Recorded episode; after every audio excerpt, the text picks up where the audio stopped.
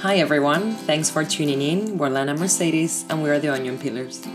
We're also the proud owners of uh, the Breathing Space, a growing and diverse community of Ashtanga and Vinyasa practitioners in the Baarsjes. If you'd like to know a bit more about us and um, our studio in Amsterdam, you can check us out at www.thebreathingspace.nl. So, on to today's topic. Yes. So, today we're going to talk about something pretty cool actually. That's pretty cool stuff. It's also pretty groovy. Pretty groovy. Yeah. Na, na, na, na, na. It's kind of psychedelic stuff. yeah, it is, right?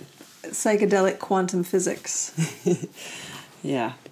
Uh, yeah, Mercedes, what are we talking about today? We're going to talk about the seven main onions of the body. exactly. the whirling onions of the body. the whirling onions of the body.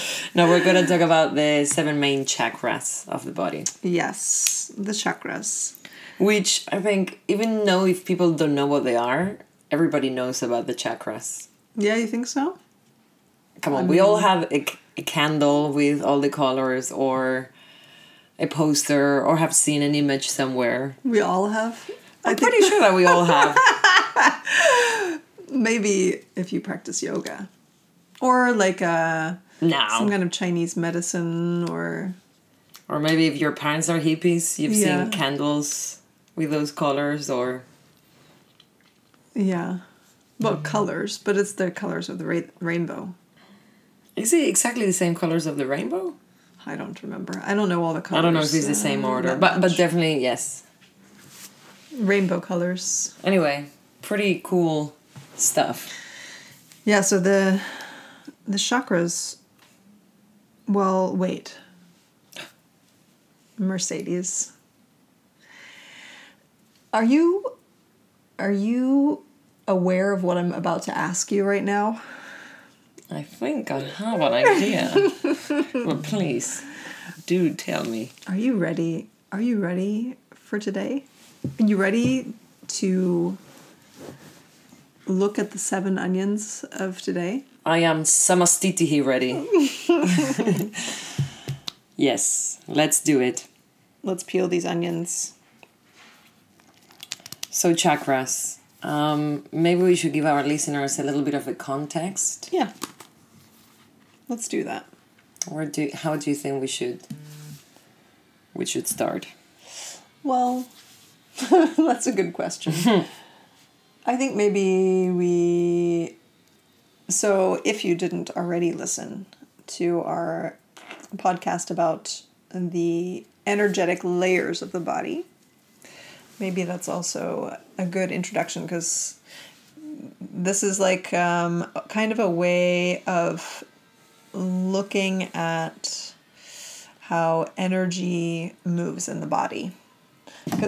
'Cause- because we're all aware of our physical body, but then there's you know the less tangible things sometimes um, within us, and one of the layers of our body is the the energetic body, and the chakras are basically kind of like energetic centers within us.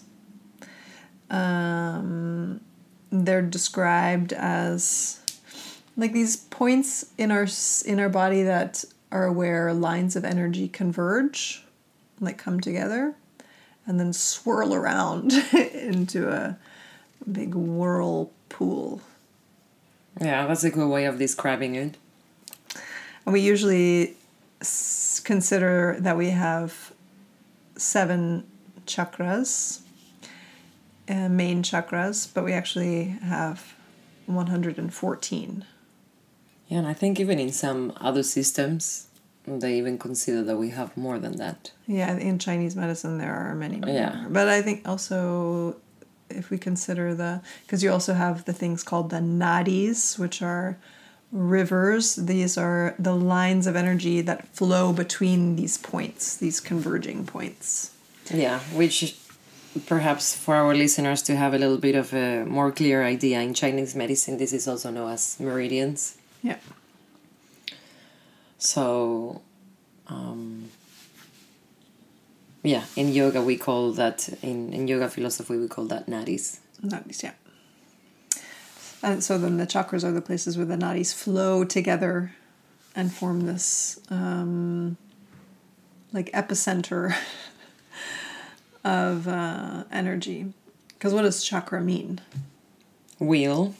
It is a wheel. So it's like a seen often as like a whirling like energy circle. turning, Yeah, moving, flowing, exactly. all that kind of good stuff. Yeah. At least we should say what is not a chakra. Like, um, how do you say? Uh, when you have traffic and there's, A traffic jam. yeah, exactly, like jamming, congestion. Though if a chakra is not functioning properly, there could be some jamming and congestion. Exactly. But then it wouldn't be like a healthy chakra. Exactly. Yeah. Yes. So it's kind of like this movement, spinning, fluidity. I've heard described that basically the seven chakras that we that we often talk about are the ones that you need to be alive. But they don't. Uh, they're not enough to. Uh, they they basically give you basic function, but then if you're only speaking of these, then you're not vital. But that makes it more confusing. So. What do you mean? That if they don't work, then Like these are the seven basic chakras that we all need to like perform at a like a basic functional function, level. yeah. But it's the other chakras that we need to have be vital and like have energy flowing through us. But yeah. I think I don't know. I see them like the main station. It doesn't mean that the others are not important, Yeah.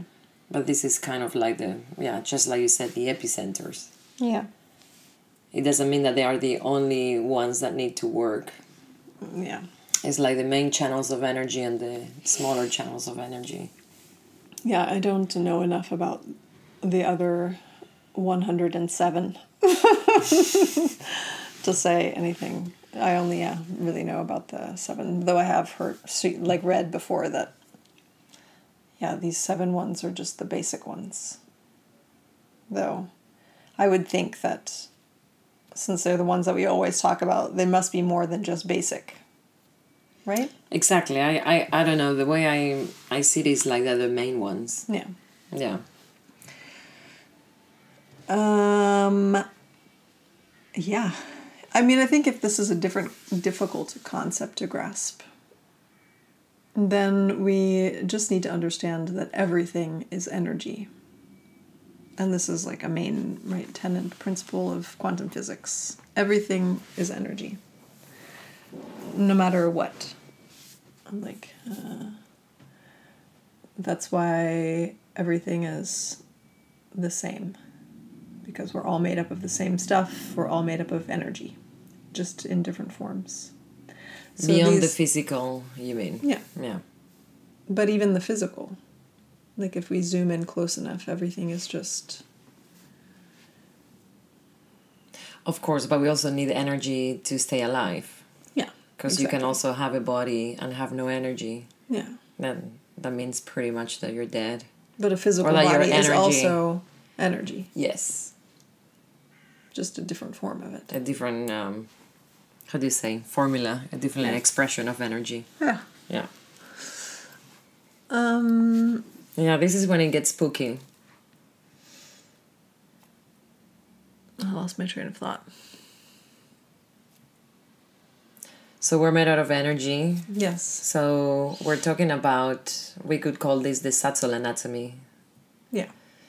the the part of our anatomy that we cannot see but it's definitely there because if these centers are not working um yeah then our midsuit is not working properly Well, and also I think it's been a traditional. Well, now it's um, really uh, common to refer to the endocrine system, so the glands of the body, in relation to the chakras. And way back in the day, even in, like the 1920s, uh, when um, kind of there was more written about the chakras, it was common to uh, discuss how the nervous system was uh, laid out in relation to the chakras. So it's less common now. More people talk about the glands. But they work together, right? Yes, it's not one The or the are- other. No, the glands are kind of run by the nervous system. Yeah. They are run by the They- nervous but system. they work together. Yes, Yeah. they do. Yeah, you can't really separate out one or the other. And there's pitfalls to both. I mean, if you.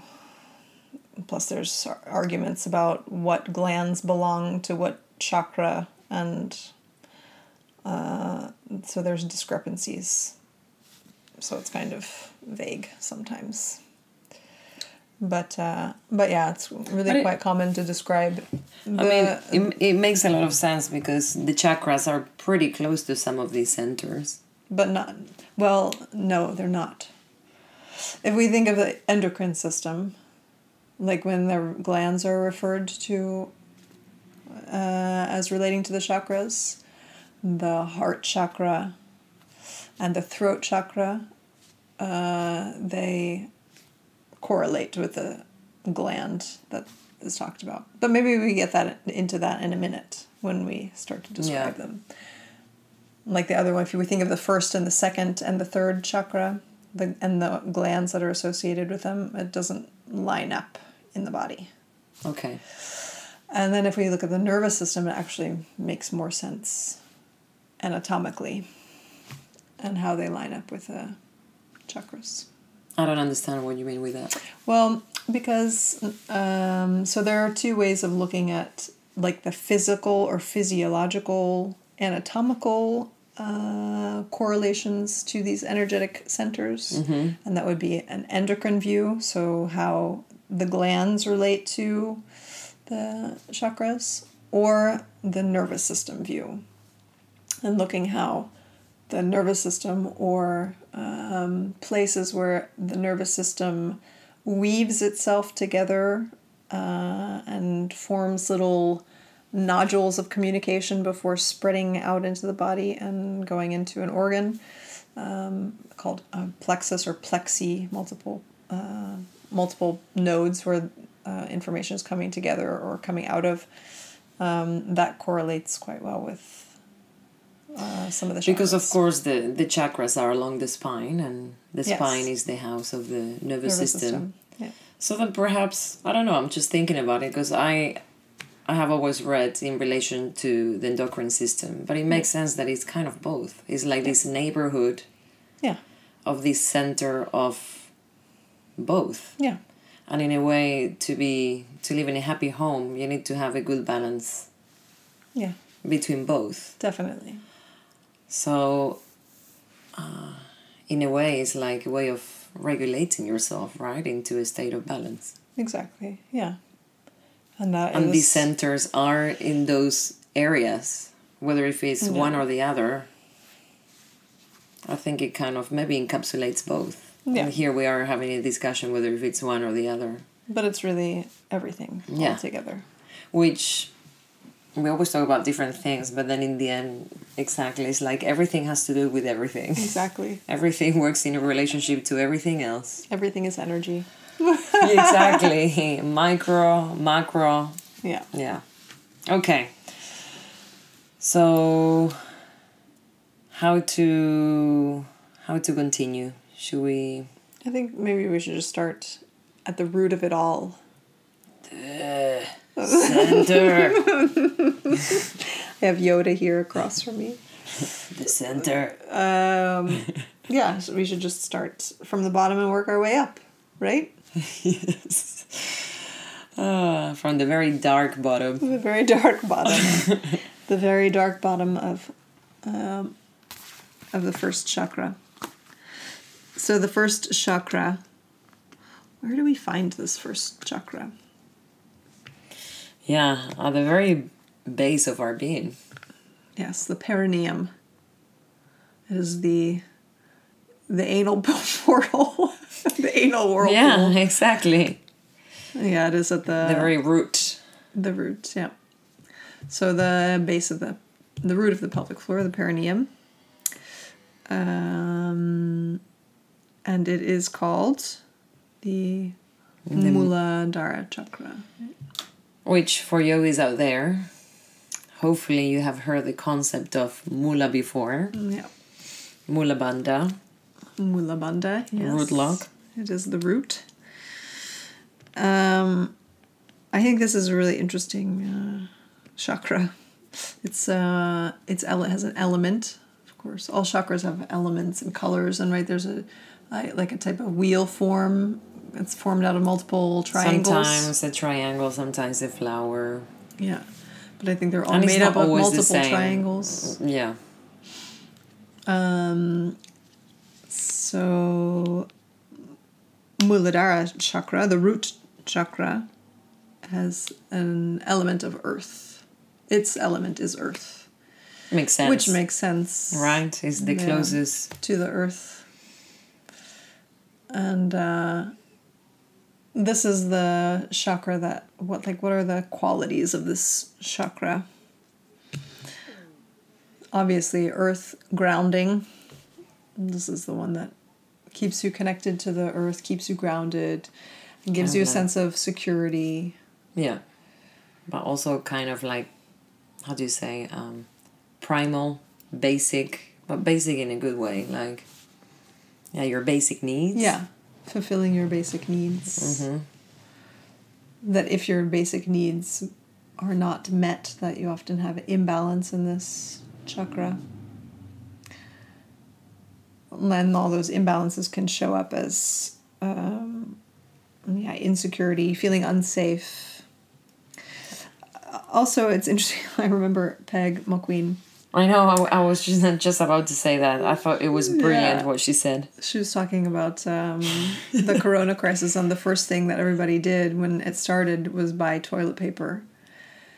And uh, she was like, Yeah, it's imbalance in the first chakra. It's like that basic primal need that we need to have met, and we are afraid that it's not going to become met. So we we go back to those things that So Yeah. basic. yeah yeah. But also, I think it's like this this need to know that you're going to be safe. yes exactly As opposed to, I really need to wipe my butt. yeah which hopefully people are doing it there but but yeah it's that kind of like I, I need to feel safe i need shelter i need Yeah. food yeah i need toilet paper i need toilet paper Yeah, I think this is also an interesting. Um, I had never read this before, but apparently, Muladhara chakra is the also the chakra that's related to family, like the sense of family, which I suppose is also a basic need the, the need for connection with people, connection to family. okay I didn't realize that. I i mean it kind of makes sense we all want to relate right yeah and also it's co- close to the reproductive organs yeah so creating family exactly. We want to belong. creating yeah family. yeah it's Yeah. It, i think it's a very poetic way of saying it Definitely. that's nice Yeah, so if we think physiologically about this um, chakra, it's really related to the reproductive organs. There is, of course, some uh, discrepancy in this because some people relate the reproductive organs to the second chakra. Um, if we look at uh, the nervous system, then it really relates to the sacral plexus, uh, which is uh, nerves that innervate the lower uh, limbs. So if we look at our legs, but if we think outside of like sensory and motor function and look at the part of the nervous system that controls our autonomic nervous system, which controls kind of basic functions um, breathing, respiration, the working of your glands, working of your digestive organs, all that good stuff, then um, this is a area of the body where um, parasympathetic, so an, a part of the autonomic nervous system that generally, in uh, popular terms, is considered the rest and digest bit of the nervous system. It's not so The simple as chill that. function. Yeah, not so simple as that, but still, uh, it's the part that um, regulates the organs of um, elimination, partly. So, like the bladder, um, the last two thirds of the large intestines, um, well, especially the very last bit of the intestine, so the, the rectum. Um, yeah, so these these are parts of our um, organs that are related to this chakra as well. Organs of elimination, basically. And also um, organs of reproduction housed in the pelvic region. So, like the uterus, and uh, for men, the, the gonads, the testes. Um, yeah, that's kind of the physiological organ, gland, nervous system area all wrapped in together that kind of is associated with this chakra. So, how how would it how would it feel to have this chakra out of balance? You think? I think um, you feel ungrounded, Yeah. unsafe if you're feeling really, yeah, anxious. I think also anxiety stems from an out of balance first chakra. Yeah. Um, Yeah, and safe must be a, a big one. yeah, Yeah, and definitely ungrounded as well. yeah. And for us um, yoga practitioners, uh, is there any ways that we can, how do you say, not cultivate, but maybe activate this chakra, Cleanse the chakra, cleanse bal- the balance chakra? the chakra. Well, I'm sure there's many ways to cleanse the chakra. Yeah, definitely. I think anything, if you think of anything that relates us to the earth, so any kind of earth posture or uh, yogic posture and asana, that would um, activate the legs, the feet. That's Yeah, really anything. grounding and rooting. So, standing postures, strong standing postures, uh, squatting, malasana would be uh, Mula bandha, activating. attention. Yeah. Good old Janu Sirsasana B. That's a good, Good one. oh yeah, that's, that's that will definitely wake up your Muladhara chakra. Yeah. Hopefully. I would say that. Do you? Can you think of something else?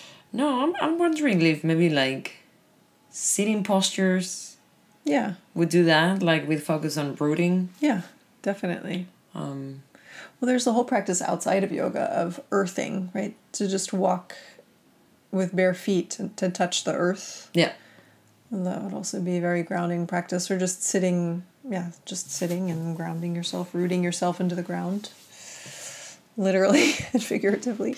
yeah, that's true. That's so effective. I mean, even just taking your shoes off and walking around Yeah, on grass, it's already very, yeah, grounding experience. yeah.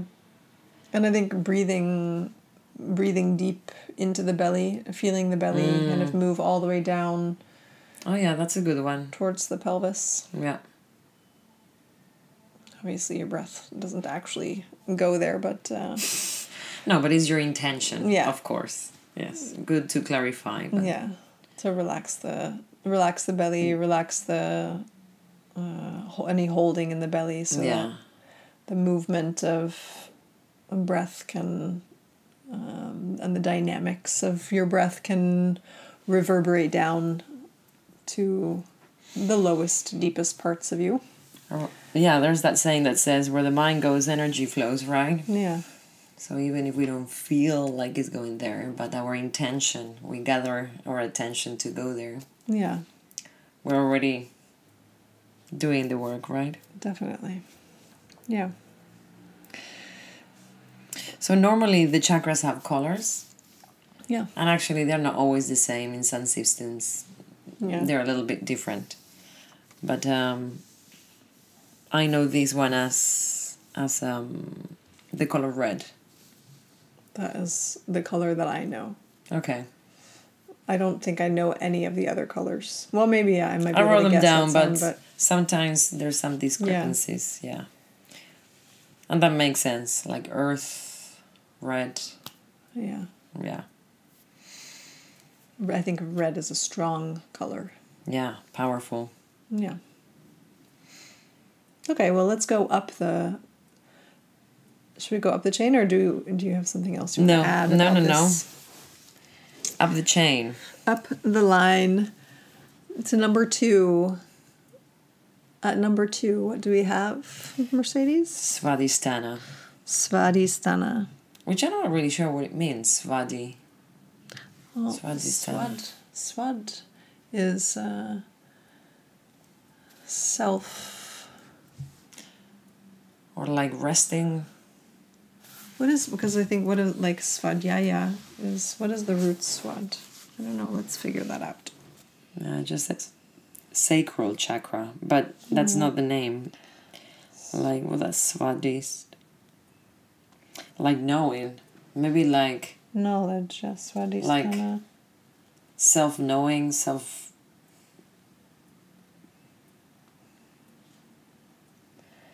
Sva Sva. means I, Distana means place. Swa means self. Yeah, self. Mm-hmm.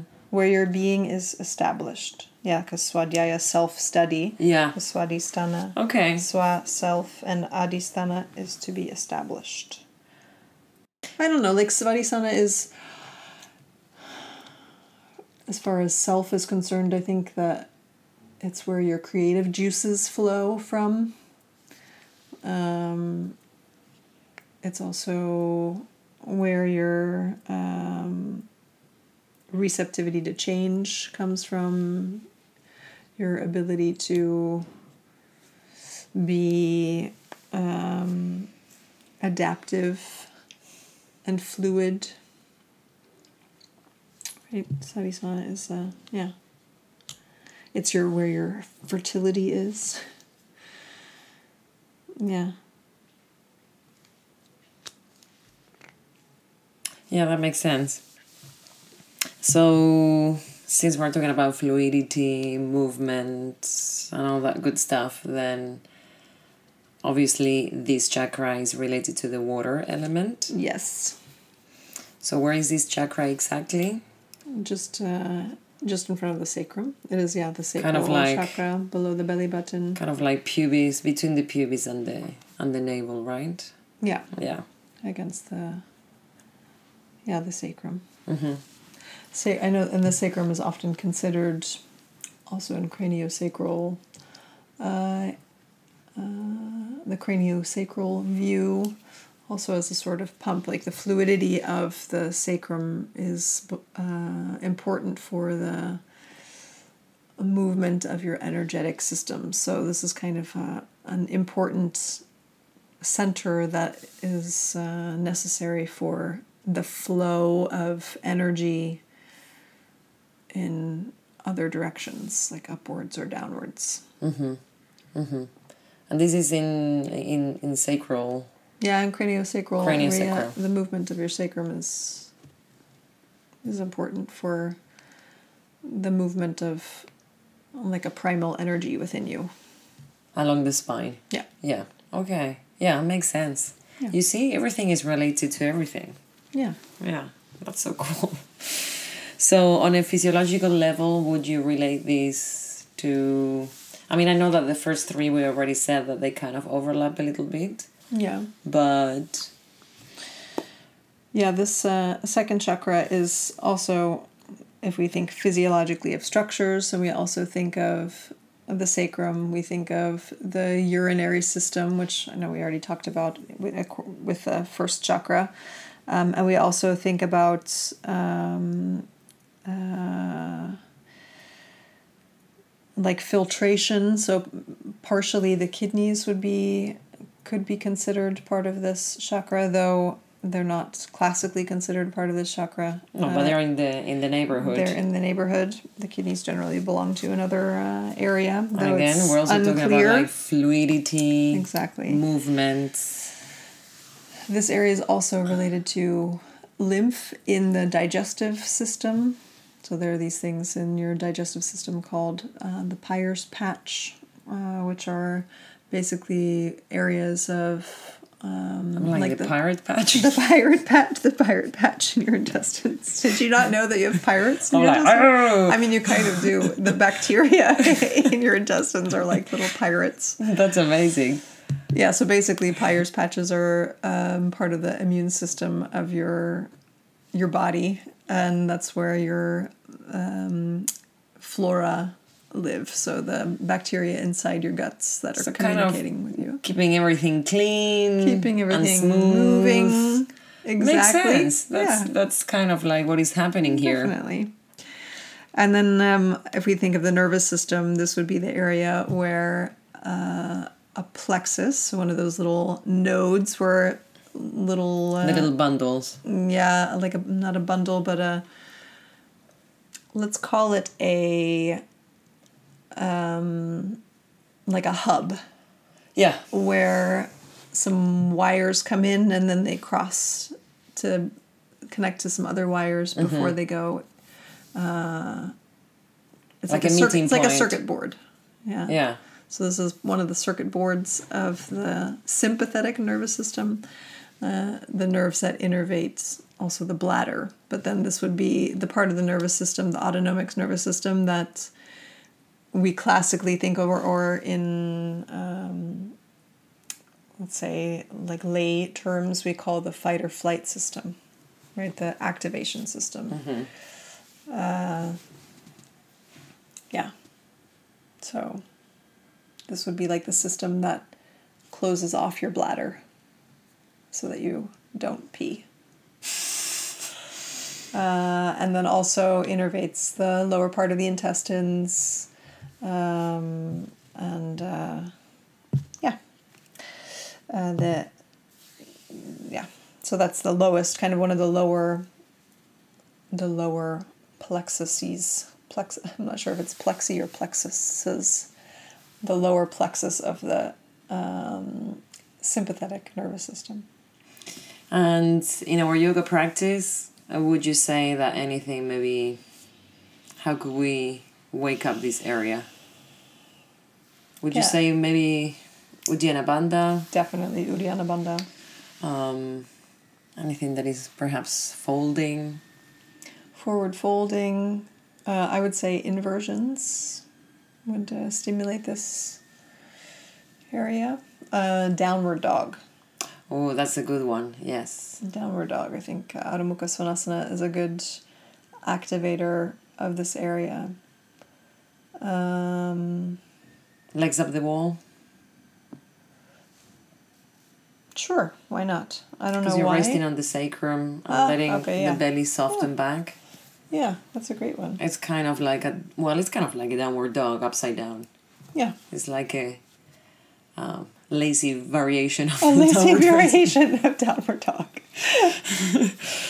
Um, yeah, but I'm sure that also breathing and relaxing into the belly area. Definitely. So I can imagine laying on your back with your knees bent and your knees knocked together so that you can feel the sacrum relaxing into the floor. Yeah, Uh, yeah. maybe some gentle twisting. I think that's for the whole spine. I would Yeah, relate more I would relate more of twisting to Maybe third, higher up. third yeah, yeah, that's true. chakra. No, that's why I said gentle. Maybe like, but yeah, you don't never really just maybe on your back. Belly back bends, I think a little bit. Oh, of course, yeah, Stimulating for that area. Yeah. yeah. Maybe even just resting on your belly. Resting on your belly. Yeah. yeah. Cool. And do we have a color for this? Oh That's yeah. a good question. Is it Yeah, it's a very it's a very Dutch chakra. Oh, it's a orange. It's an orange, yeah. Okay, yeah. All right, so the water element, orange. All right, that's the second one. Svadhisthana. And what about what about if this is out of balance? What what would we see then? If this uh, Oof, there's many people with this one out of balance. Rigidity, not letting go of stuff, uh, getting stuck in the past, not being able to adapt to new situations, yeah, not being able to go with the flow. feelings of guilt, Yeah. emotional uh, fragility, kind of emotional Like not Yeah, having yeah, any yeah. emotions, not no, being no, in no, contact. um, being um, like unstable in emotions. I'm familiar with that. yeah. Sometimes I read. I don't have it so much with the first and second chakra, but I definitely with all of the other chakras, I often I'm like, oh I'm my like, god, oh, I wow. have so many problems with my chakras. Yeah. yeah. well, but this is this is why it's so interesting to that I do a lot of yoga people. yeah, I know. It's like once you go to like, to me, it's like throat, Yeah, heart, heart. area. This Yeah. area is like, yeah. yeah. Oh well, we have many lives to work through them. This is true. This is true.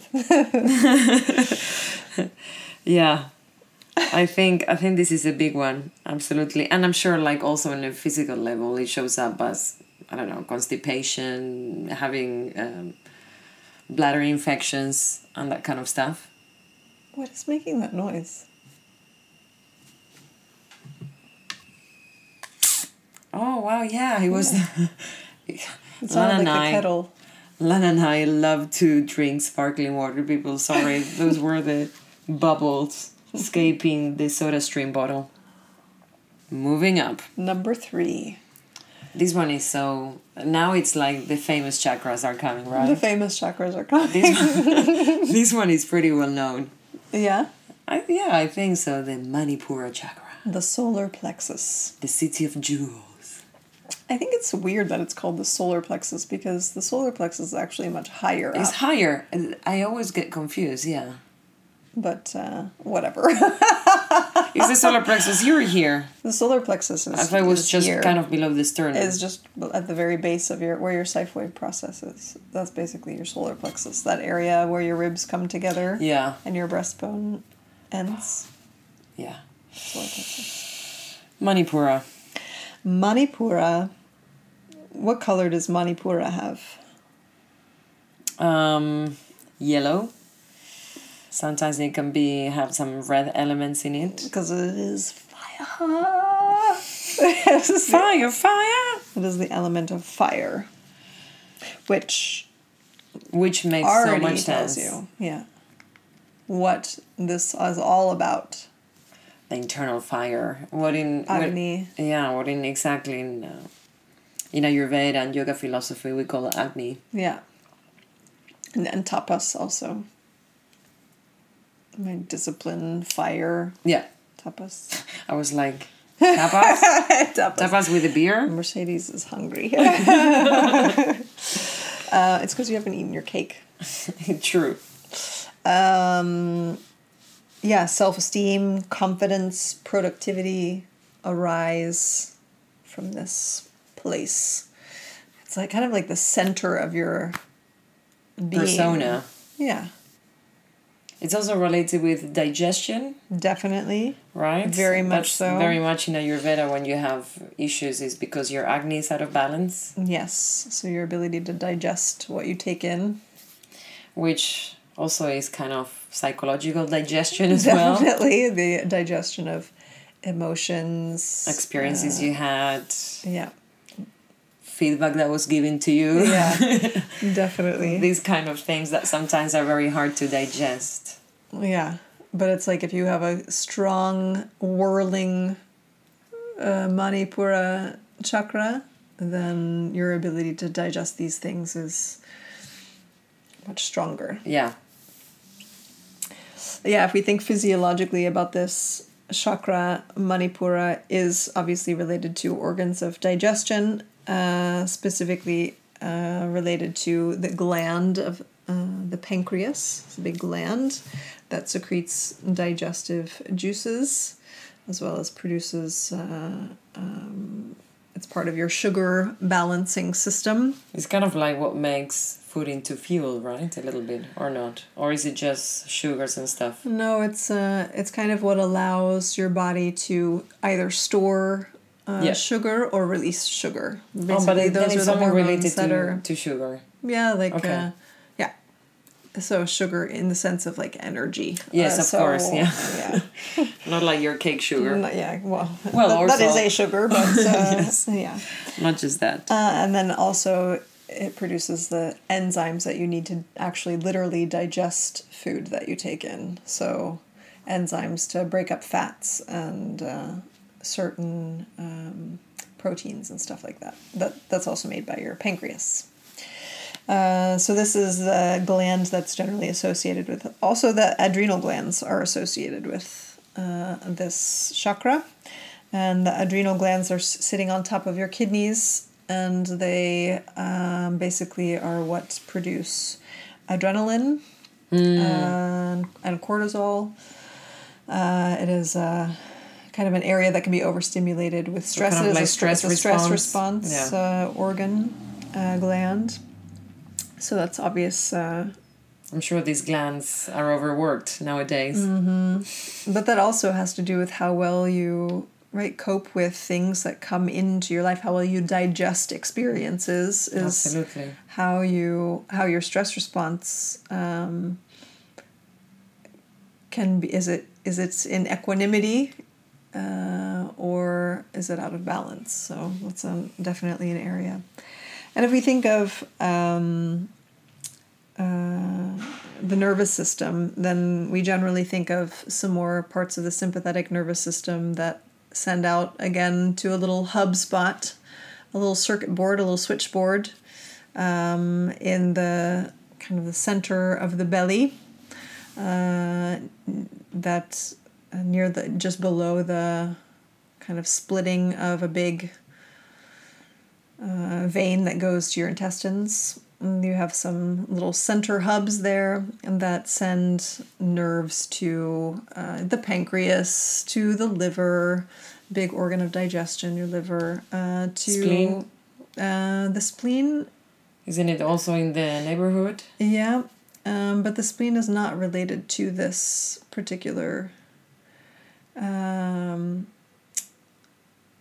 uh, not related to this particular chakra, and actually the spleen. I don't know this. I actually know because in, in, in one of in one of my books it was related to the spleen. So Oh, okay. this is, but, but again, it's but the like spleen is the is a cleaning organ. It cleans the blood. yeah. I thought the It spleen was no? more related to the second chakra. But that's the thing. Well, like we said in the beginning, all of these are kind of All over the place. No. well. Hopefully they're in the same. But I mean, I, th- I think some of them are other sometimes related to the one below or the one above. Yeah. Um, and because also if I think of innervation of the spleen and off the top of my head, I know there's something with the innervation of the spleen, but I don't think. Just because it's also like cleaning, filtering, using. Yeah, but it's not related to digestion. No, no, no. But it is. But it is kind of filtering Yeah. what you need and what you don't need. Yeah, but I don't think it's generally associated with. Okay. this, Well, uh, I, I I have read in. Oh yeah. Okay, that is possible.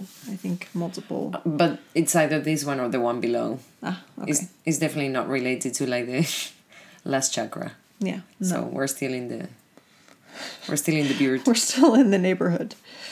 Um, yeah. That's it. As far as physiology is concerned, yeah, organs of digestion, really the ability to digest. Mhm. So, what does it look look like if this is out of balance? Then,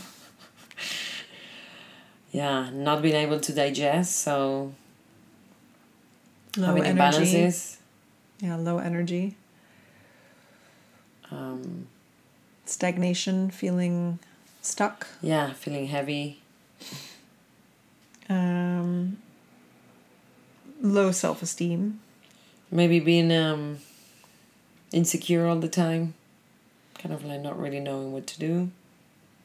Yeah, I maybe more associated with, yeah, definitely low self esteem. Yeah.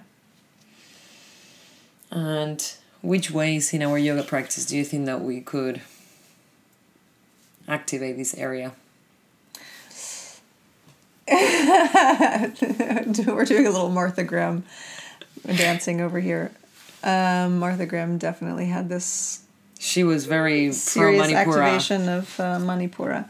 Um, so this you would do, I think, uh, quite a lot of twisting. Will help uh, strengthen this or cleanse this uh, chakra twists. You mean detoxify? De- detoxify the chakra, get it flowing, get the whirlpool of this chakra turning. No, but, but I mean, it makes sense, right? When you are twisting, definitely there's stuff moving there. Definitely, there's stuff moving there. I often feel stuff moving when I'm twisting, yeah. uh, especially in the digestive organs. Um, yeah, uh, some kriyas that are good, like Nauli Kriya. Definitely stimulates. Oh, yeah.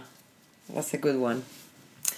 Um, I like core related postures, yes, Navasana. bakasana, this type of really.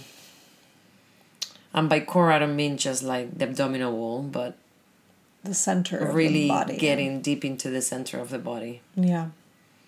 Well, and eventually all postures, but postures that are a little bit stronger in the front. I think also like postures that would cultivate this feeling of confidence.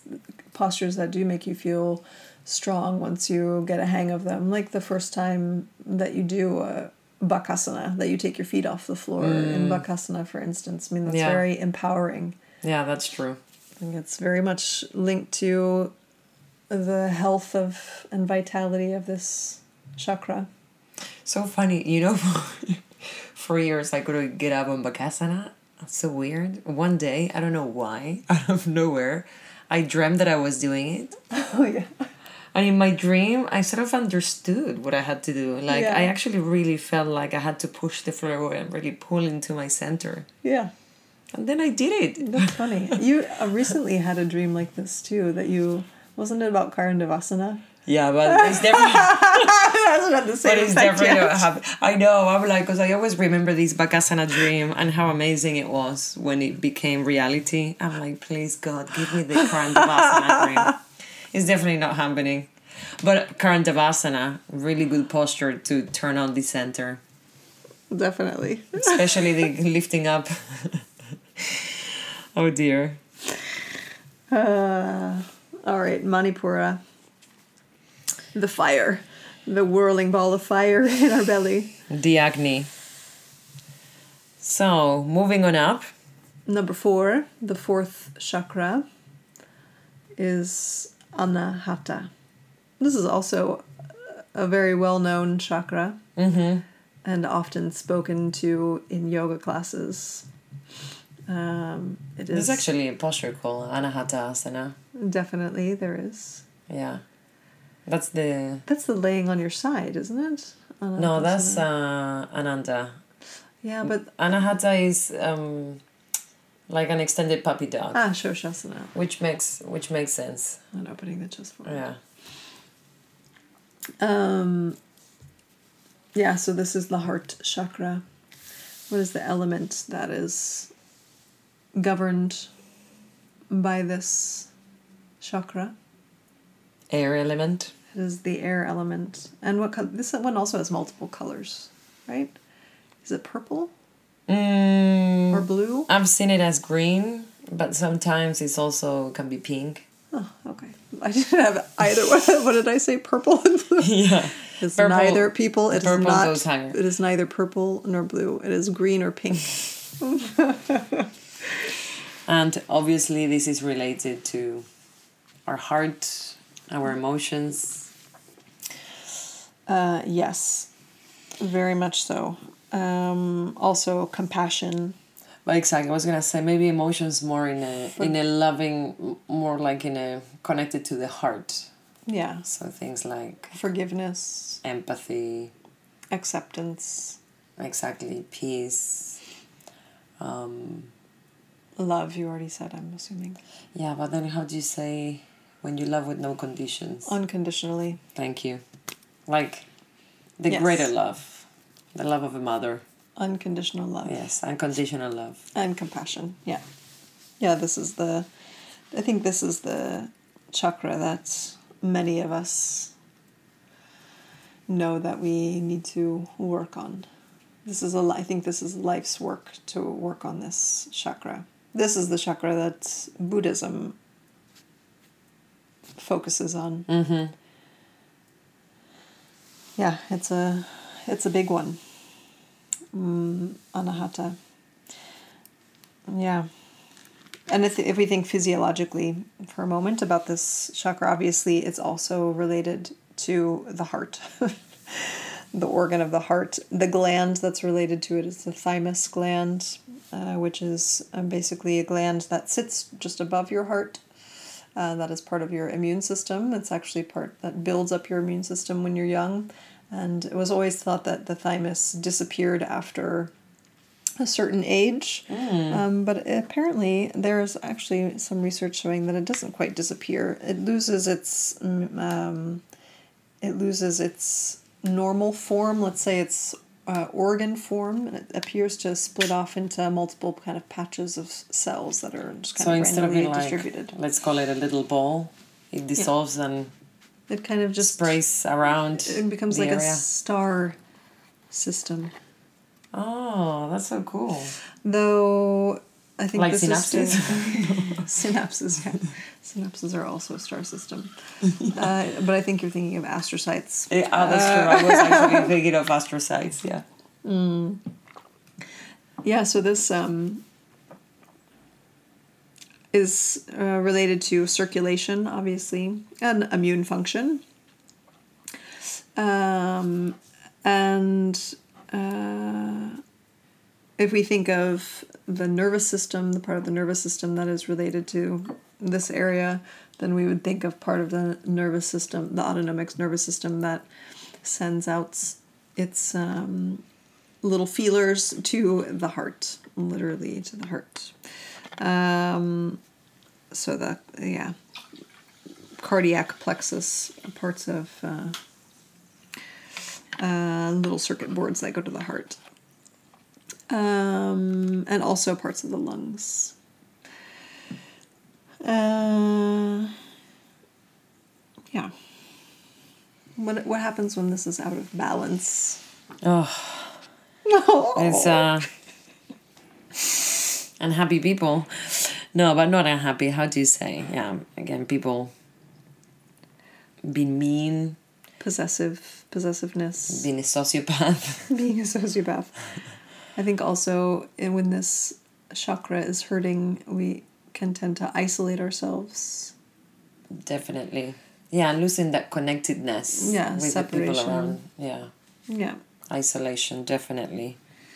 um, Um, i think dependency like codependency a lot of i think also just as much as they say the first chakra is the ability to stand on your own two feet i think that the this chakra the fourth chakra is your ability to stand on your own two feet while um, being open to those around you Self acceptance. yeah it No, is or- uh, self the ability to give self love self compassion, and also to extend that then to others Yeah.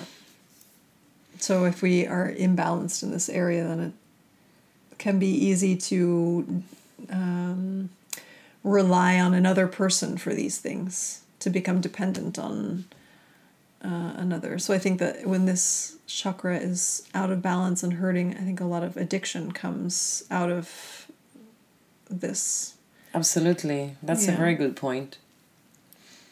because usually addiction not usually a lot of times addiction comes from this feeling of not being loved or uh, an imbalance in the first uh, chakra of not having basic needs met i think so i think these two are, Are quite kind of- uh, tied together Yeah. Yeah, that is such a good point. True. That, at least that's the way i see it i don't know if that's Yeah. the way others see it but i don't know i think they work together. Well, they all work together, of course, but Yeah, these two are like so um, basic yeah, for the human life. yeah, Because, yeah, just like you said, you can stand on your own feet and you can have enough toilet paper and all Yeah. that stuff. But uh, if if this area is like hard or closed, yeah, you won't be able to stand on your own. You won't be able to love yourself and connect to the world around you. yeah. Or you go seeking outside of yourself for that. Yeah, you're trying to fill the void. Yeah. So, in our yoga practice, what kind of practice could we do to activate this area? I mean, the big, the big answer that everyone would always give would be back bends, or commonly Heart referred to openers. as heart openers. Yes. I know, actually, I was thinking today, is there a difference between heart openers and back bends? Well, I think- Maybe, right? Because you could do a heart opener but now you're doing a back bend. without doing a. Mercedes is opening her chest and also doing a back bend at the same time. I think uh, a heart opener is also a meditative practice. Of so that's not a back bend, but it's an intention. Just like you were saying before, right? Where the mind goes, energy flows. So if we put our focus on opening the heart energetically, we don't necessarily have to do a physical posture to uh, show that, um, but we can also do loving kindness meditation, um, heart focused meditative practices. Uh, Anything that cultivates self acceptance. yeah, which hopefully your entire yoga practice does that. I was just about to say that. Hopefully, exactly whatever you do in your yoga practice, you're already cultivating this area, right? Yeah. Getting to know yourself so that you can understand the world around you better. Yeah, But while you could uh, definitely, you know, doing practices like loving kindness is extremely powerful, extremely. Also, moving this area physically is very powerful because if you look at how we move through the day nowadays, we're all in this forward bending situation where the shoulders are dropping forward and this area is kind of imploded. yeah, So just by opening that area, there's there already can be such a big shift. yeah. I think that's why to right a lot of um, back bending, deep, especially deep back bending, can be so powerful for students. A lot of people have emotional responses when they do back bends, especially kind of bigger, uh, bigger back bends, because it is thought of as uh, right our ability to work through like past, um, past kind of stuck emotions Like holding on to holding on to the past or holding on to also literally opening yourself. yeah it's Like very physically. being vulnerable Yeah. yeah that's uh, scary Yeah, that's one that you always stuff. see. Well, at least it has happened so many times in class. uh, Postures like Ustrasana, camel. yeah Many times people, yeah, get very emotional.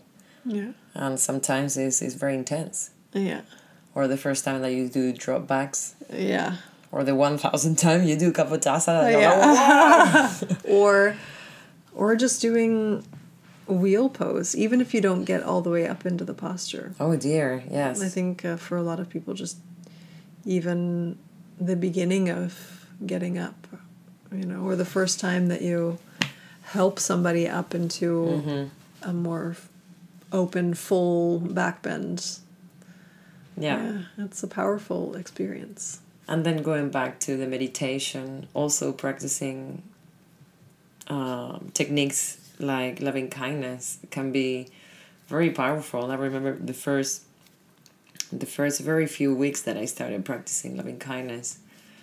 I couldn't really repeat the phrases to myself, you know, and, and I would just cry and cry and cry. Oh. So it's also a process. yeah But it's amazing how the physical and the emotional and the psychological are all interwoven absolutely. It's like that emotional fascia.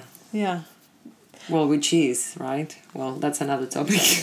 I mean, this is all very right. Not we are coming from a uh, non-dual perspective. We don't think that the mind is above the body. mm-hmm. So, yeah, they're all all systems woven together. Everything is energy, man. Everything is energy. all right, moving on up. Number five. Give it to me, Mercedes. Vishuddha. Vishuddha. This is this is a big one for me. I don't know about you, but I I always have something with this chakra. Oh yeah. Um, Big, big. so Vishuddha, what is it? This is where is this located in the body? I I do know that Vishuddha meant to purify. Oh, yeah. Yeah. I'm like, okay.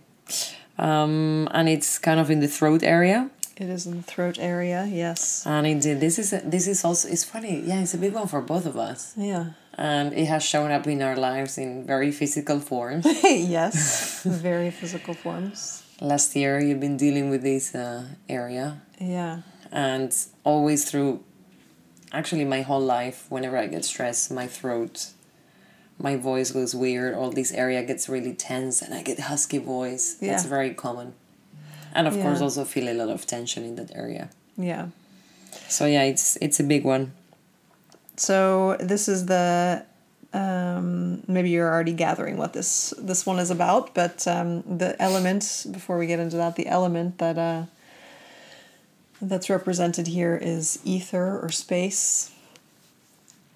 Um, this is the last chakra that's actually governed by an actual uh, element, let's say. Uh, Yeah. The next ones are more like cosmic Universal. universal yeah. stuff. Yeah. So, what is the color that's uh, Vishuddha? Blue, right? Is that blue? Blue or or purp- or also purple sometimes. Ah, okay. See, blue, purple. Yeah. I knew that was coming somewhere. but I think it's most co- commonly known as blue. blue. Yeah. Uh, so. Um, interesting. So Vishuddha, because Vishnu is blue. I was just thinking that. Um, Yeah. Do you think it's related to that? Must he be. drank. He drank a poison, right? He drinks something that made him blue. I can't remember the story now. Vishnu, Vishnu, Vishuddha. Uh, Yeah.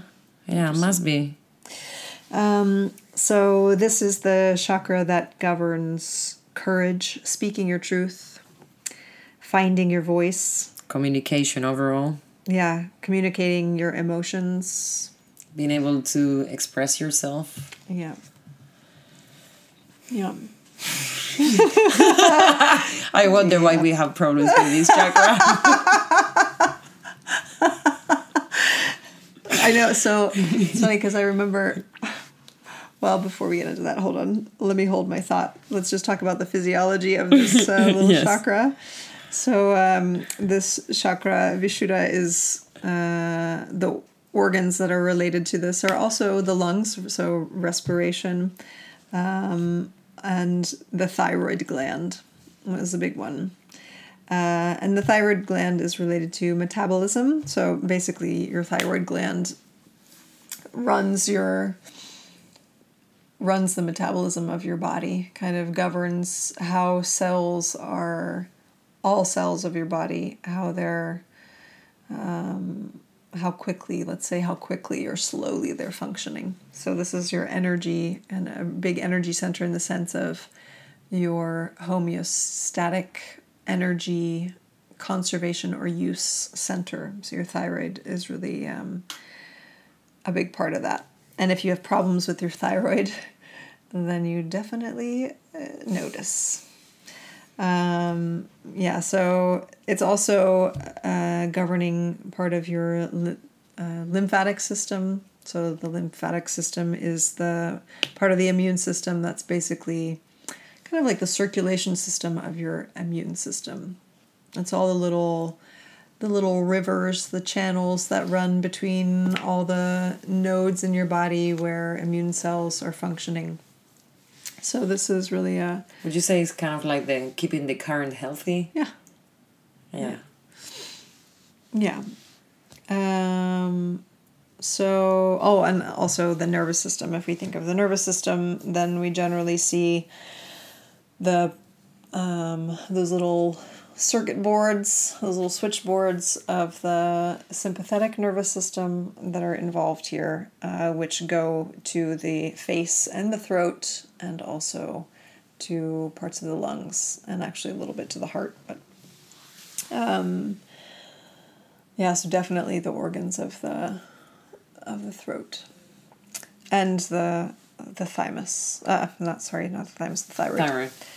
Um, yeah, I I remember I've always had uh, this thing where I just don't feel like I'm heard. I don't feel like I'm heard. I know that my voice is difficult to hear sometimes, especially in a crowded room.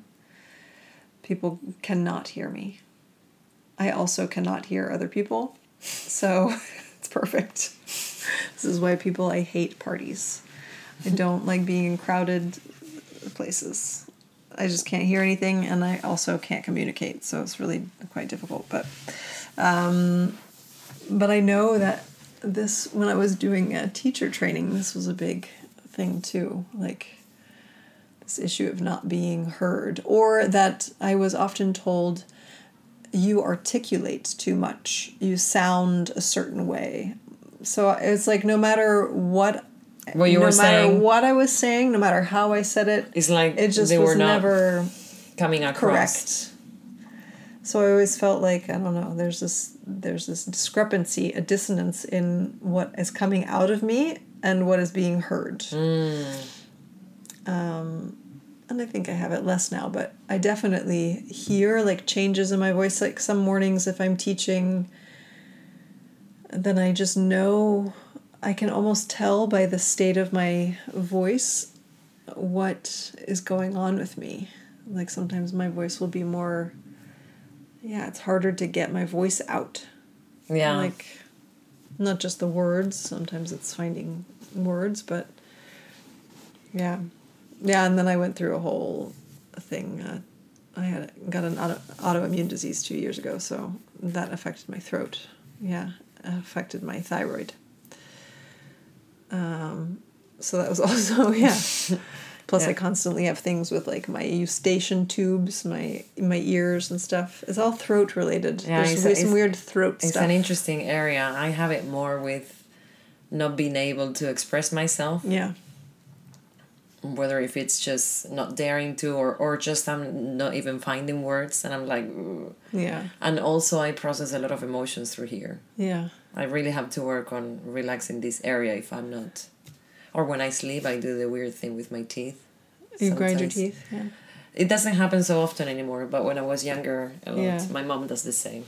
Oh yeah. My my sister does it too. Grind. She used to grind her teeth. Yeah, yeah. Luckily, no, but um, Yeah, definitely. If I So, literally the idea area. of getting choked up, right? If you get emotional, and get like choked up. uh, not like No, but, but, like, there's a saying like to getting choked up, like Oh, if yeah. you're like having an emotional response Yes. to something, and I definitely feel that in my throat. No, but Yeah. exactly to me it goes straight there. Yep. Yeah, and also yeah, stress in the jaw, Yeah. which of course is a little bit higher, but it's all related. Yeah. Do-do-do. do do do. So yeah, this is definitely a biggie. Yeah. So what would it look like to? Well, actually, yeah, just look at us. I'm like, what would it look like to have this chakra out of out of balance? balance. Oh come on! I think we we work really hard on being good communicators. So I think that we uh, we work hard to balance this chakra. But No, I'm just kidding. Um, absolutely, but but I think this this chakra is also related to listening, your ability to listen. So it is all also related to the ears. So if you're if this is out of balance, that is something that you don't do. You don't listen well. Uh, you also have trouble expressing yourself.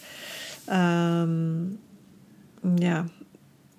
You um, have trouble digesting the truth of others without judgment. So, hearing the truth of others, accepting their truth, expressing your own.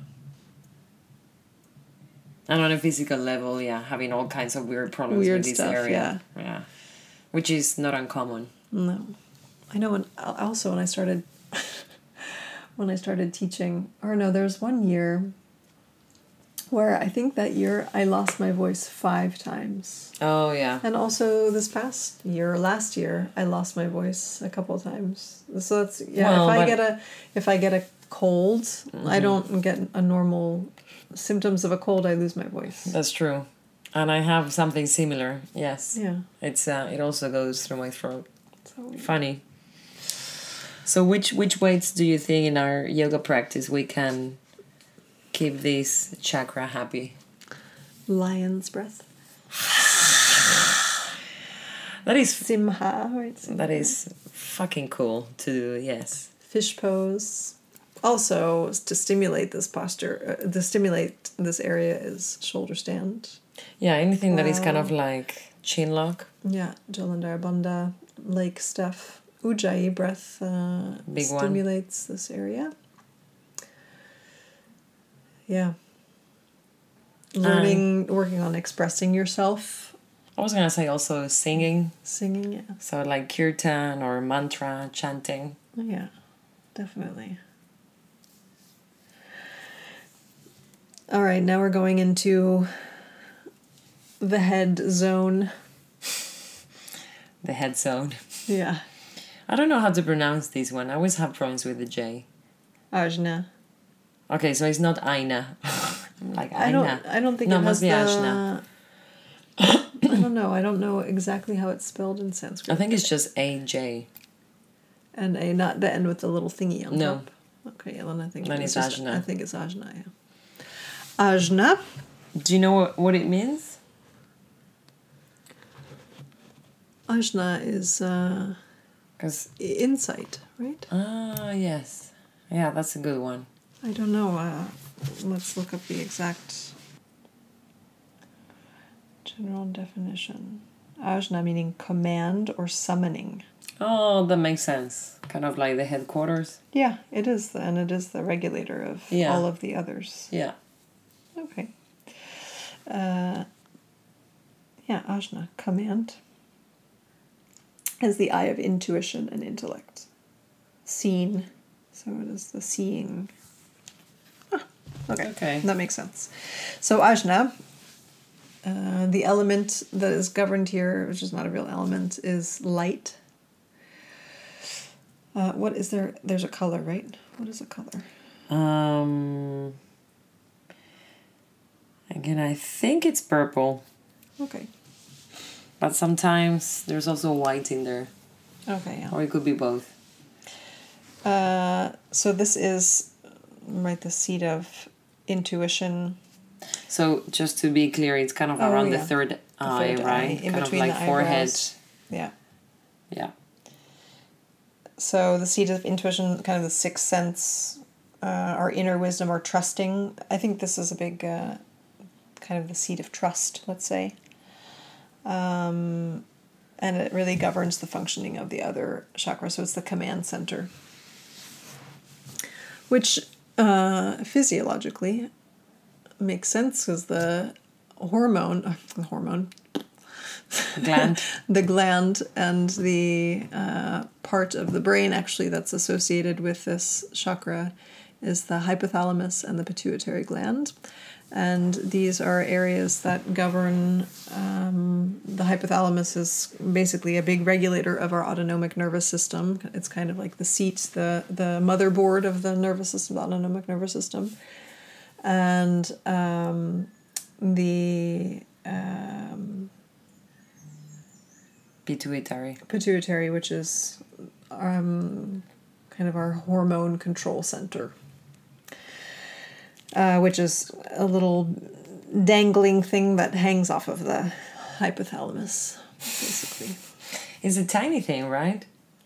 It is a tiny thing. It's a well, it's like the size of a small pea. It sits in, it sits inside a little thing called the Turkish saddle, which is part of a bone of your skull, the part of your sphenoid bone.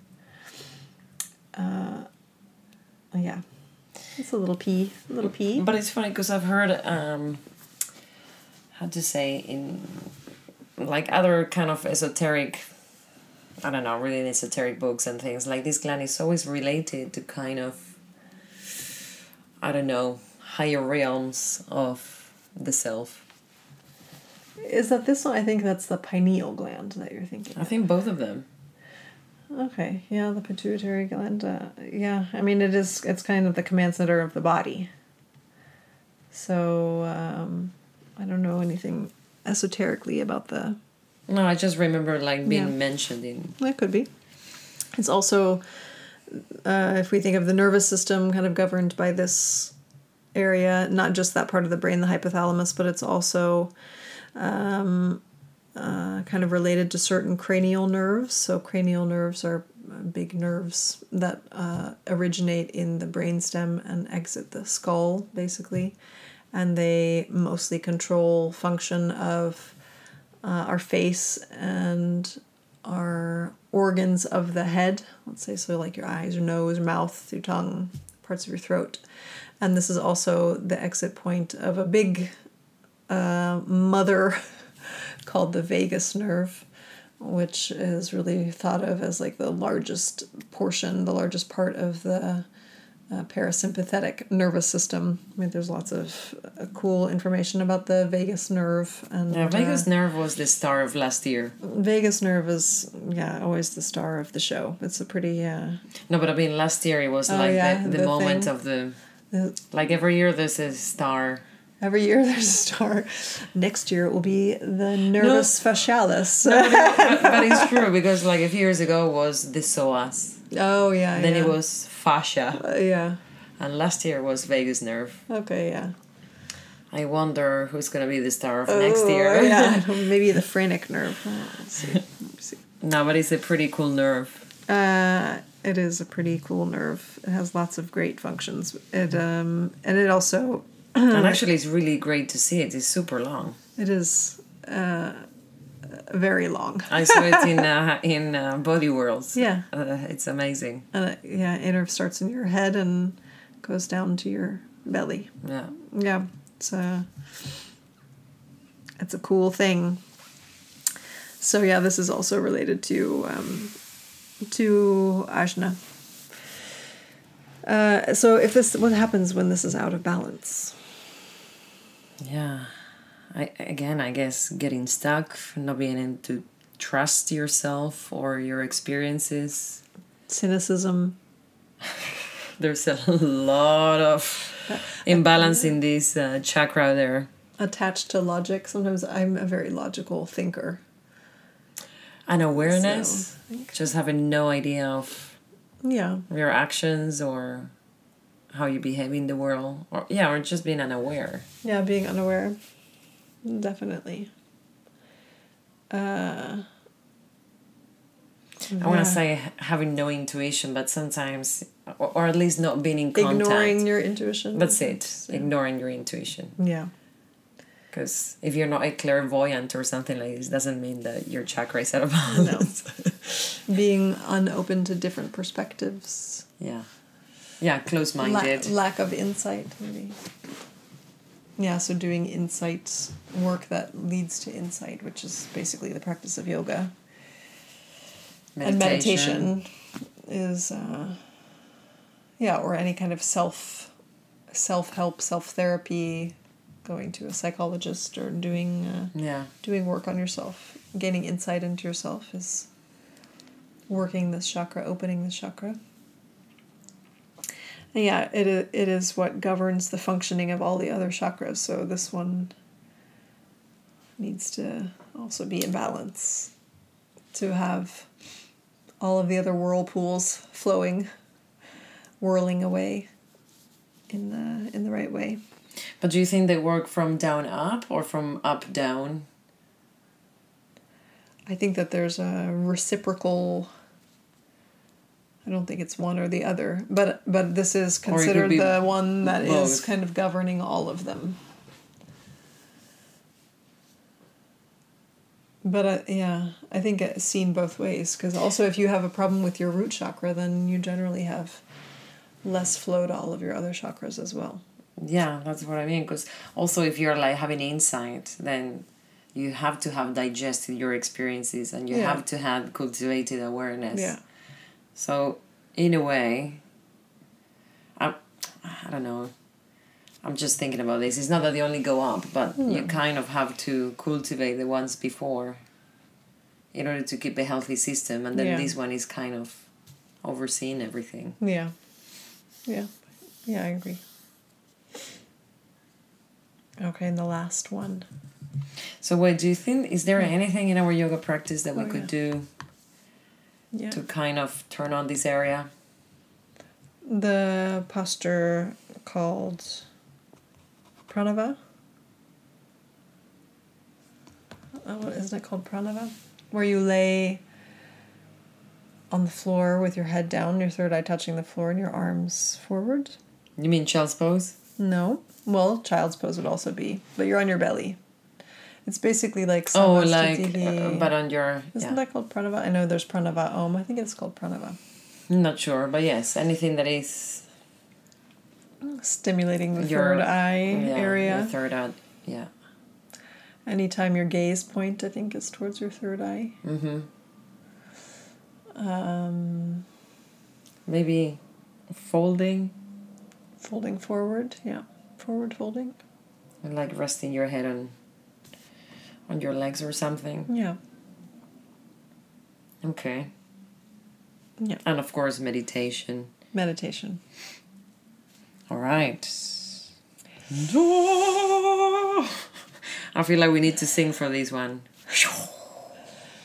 Yes. This is So we're moving towards the last one. number seven. The crown chakra. Sahasrara. This is the actually I think some people say this is, this chakra is not actually inside your body, it's just on the top of your head. Yeah, I've heard that before. Um, yes, and its element is cosmic energy. The cosmos. Makes sense because it's like the bridge that you grow Yeah. to connect you to yeah to the higher to your higher self but also to the cosmic Self to the spiritual realm. oh yeah Yeah, this is the connection to uh yeah, spirit, who you are beyond your physical self, the divine the divine uh beauty, like this the idea of beauty, pure beauty. Um all that is greater than us. That's this one. Uh, and uh, if we think physiologically, often what's physiologically related to uh, this chakra is the pineal gland and the cortex.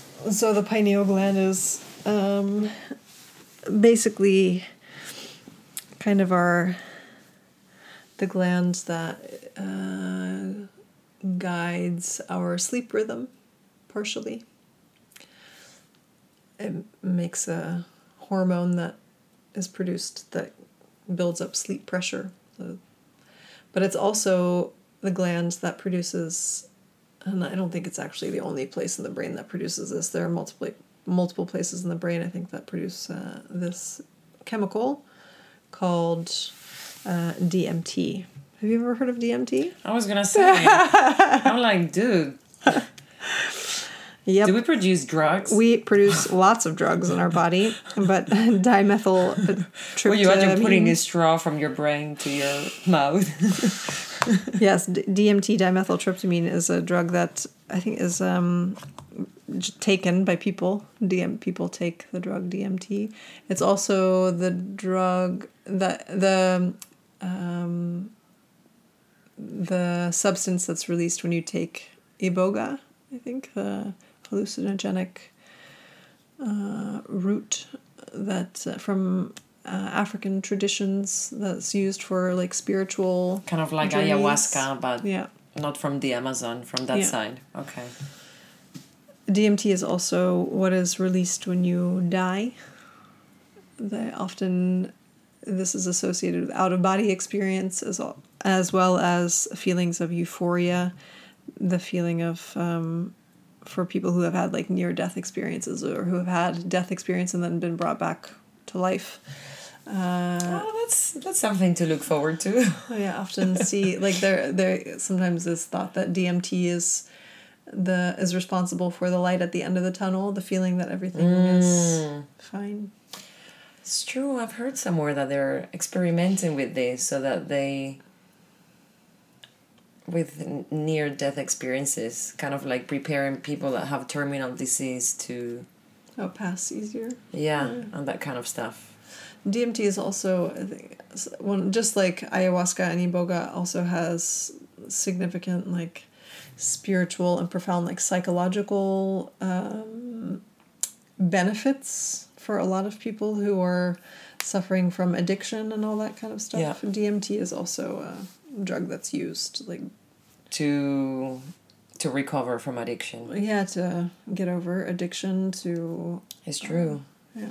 Yeah, yeah. At least I know that in ayahuasca there's there's a center in, in Uruguay that they treat addiction. It's a recovery yeah. center with ayahuasca treatment. Yeah. Yeah, there's lots of uh, interesting research into hallucinogens and their medicinal properties. How, yeah, they can help really help people with psychological. Uh, with trauma. Yeah. Also. Yeah trauma, depression, uh, I guess bipolar of, disorder. Wow, also uh, bipolar. Addiction. Yeah. Yeah. Really interesting stuff. So, uh, the crown chakra. I think this is also the chakra that allows us to realize that we are whole and that if this chakra is out of balance, then uh, we're often looking for happiness outside of ourselves. Mm-hmm. Um, yeah. Yeah, I think this chakra is pretty much out of balance throughout the whole world right now. Yeah. Yeah. It's losing that sense of community or connectivity. Yeah.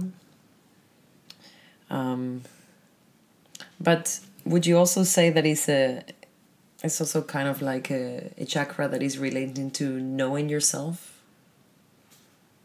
I don't know. I think that's Not, more maybe the but but more in the way that seeing beyond your physical self. Like yeah. let's just say, like in what yoga we call the self. Yeah. The higher self with the big S. Yeah. So understanding that the little self that the big self is beyond the little self. Yeah. I was trying to say yes. Yeah. Definitely. Connection to spirit, the things that beyond our physical, just our physical being. So often these chakras drawn under the color purple or pink again. Okay. And which ways do you think we could stimulate this chakra? Headstand. Yes. yeah, the, the end of the second series definitely stimulates this part. um, though I think any inversion probably also quite uh, stimulates your um, uh, sixth and fifth chakra as well. Yeah. But uh, yeah, I would say in inverting, standing on your head, and also I think shavasana. Yeah because then you go beyond the kind of the moment to dissolve the physical. Mm-hmm. Yeah, true. That's a good one. And I'm sure that also chanting, vibration. Yeah. Definitely meditation as well. Yeah. All right. So we made it through the seven? We made it through the seven. You know how I see it? There's two ways that I see it because I'm always like visualizing things in my head. Um, the way that I see chakras are two ways. One is as like um, roundabouts. Oh yeah. Okay. You know, mm-hmm. kind of like so the traffic has to move smoothly so that it can flow to the next roundabout. Yeah. And the other ones are like these transformers of energy. Yeah. You know, like Yeah. Yeah. Yeah. like like that. That's why I was thinking, yeah, like they kind of are going in one direction, but they all have to flow well with each other. Hmm. Yeah. Yeah. Yeah, I don't know. That image just came to my mind. Interesting. But you know, also what I just realized because we were talking about the throat chakra. It's so funny because it's like whenever we get stressed, whenever we have emotional stuff that we have to process, it's always the head, or the throat, Yeah. or heartache, Yeah. or having issues around this area on your back, Yeah. or digestive problems or lower back issues. Yeah. So obviously these are these are centers of our well-being also. Definitely. But like even if you don't know about the chakras, sadly you have to deal with them Yes. or not. Yeah. because they they you know they do give you signals throughout your life when they're out of balance whether you practice yoga or not or if you're a doctor or not it doesn't matter it's like they communicate with us through these things and we all suffer through this Yeah. it's funny right It is. Uh, it is interesting. Actually, there's interesting. There's really interesting research in how part of the nervous system, and specifically the vagus nerve, how it communicates with the organs of the body, and basically, kind of. Um, uh, determines the health state, let's say, of an organ. You mean sorry? You mean the whole nervous system or the Yeah, vagus nerve? The vagus nerve. okay. And that we can often see. So, this whole, this is basically a polyvagal theory from Dr. Uh, Stephen Porges. Uh, that um, and he uh, so he has, has this whole theory that he's come up with and a lot of really great therapies actually have been based on this um, theory of his. So it's been put into practice uh, with amazing results. And his idea actually is that our approach to health in like if we think of regular uh, traditional healthcare systems like western medicine um, as it would be called that um, oftentimes the it's not the organ that is uh, failing, but it's the nervous system that is kind of showing us, hey, something is out of whack. Uh, don't like don't take the organ out, but uh, that if we kind of saw the um, our us as a whole and treated like basically the functioning of our nervous system. So, and this starts with ajna, right? The the sixth intuitive chakra is the one that kind of um, uh, regulates the vagus nerve. So basically, polyvagal theory is saying that uh, we often get disease in our organs because Of the our nervous nervous system. system. is out of whack, and basically the vagus nerve is uh, our autonomic nervous care- system is not functioning optimally. So then we get something like a heart attack or uh, digestive issues. Mm-hmm. As opposed to look at this heart, there's something wrong with it. Yeah, as Yeah. opposed to look at the somatic, um, what we're seeing is a somatic effect of an, an emotional state, of a nervous system that is out of whack, an autonomic nervous system that's out of whack because of some unprocessed trauma or uh, some out of whack, uh, non digested emotions. That that directly yeah affects the functioning of your nervous system which then acts out by um, disorganizing let's say the function of your organs It So makes that- it makes total sense. yeah so that if we actually treat these not the symptoms but actually look at treating the entire being that we probably cure a lot more diseases than With a lot less surgeries, probably also. yeah, instead of just cutting out the whatever it is that we That is having an issue, Yeah. like the mechanical part. yeah. Yeah, it makes sense. It's kind of like keeping the ecosystem in balance Yeah. as opposed to just removing or fixing one thing. Yeah. So when something is out of balance, is it because we're not in a state of, ho- of homeostasis? Is yeah, that what it means? Yeah. Okay. Cool, man. Super duper. oh, this so was so everybody much balance fun. your chakras. Yes, time to balance your chakras, people. Um, okay. As always, if you have any questions, you're always welcome to send us an email at info at thebreathingspace.nl. Ding ding. And if you're interested in our teacher training program, know that we're kicking off probably in September. And don't forget to leave a review uh, so that more people can find us. And thanks for those of you out there who have been sharing us with your friends and family. Thanks for listening. This is Mercedes. This is Lana. Stay cool. Bye. Bye. Oh my god.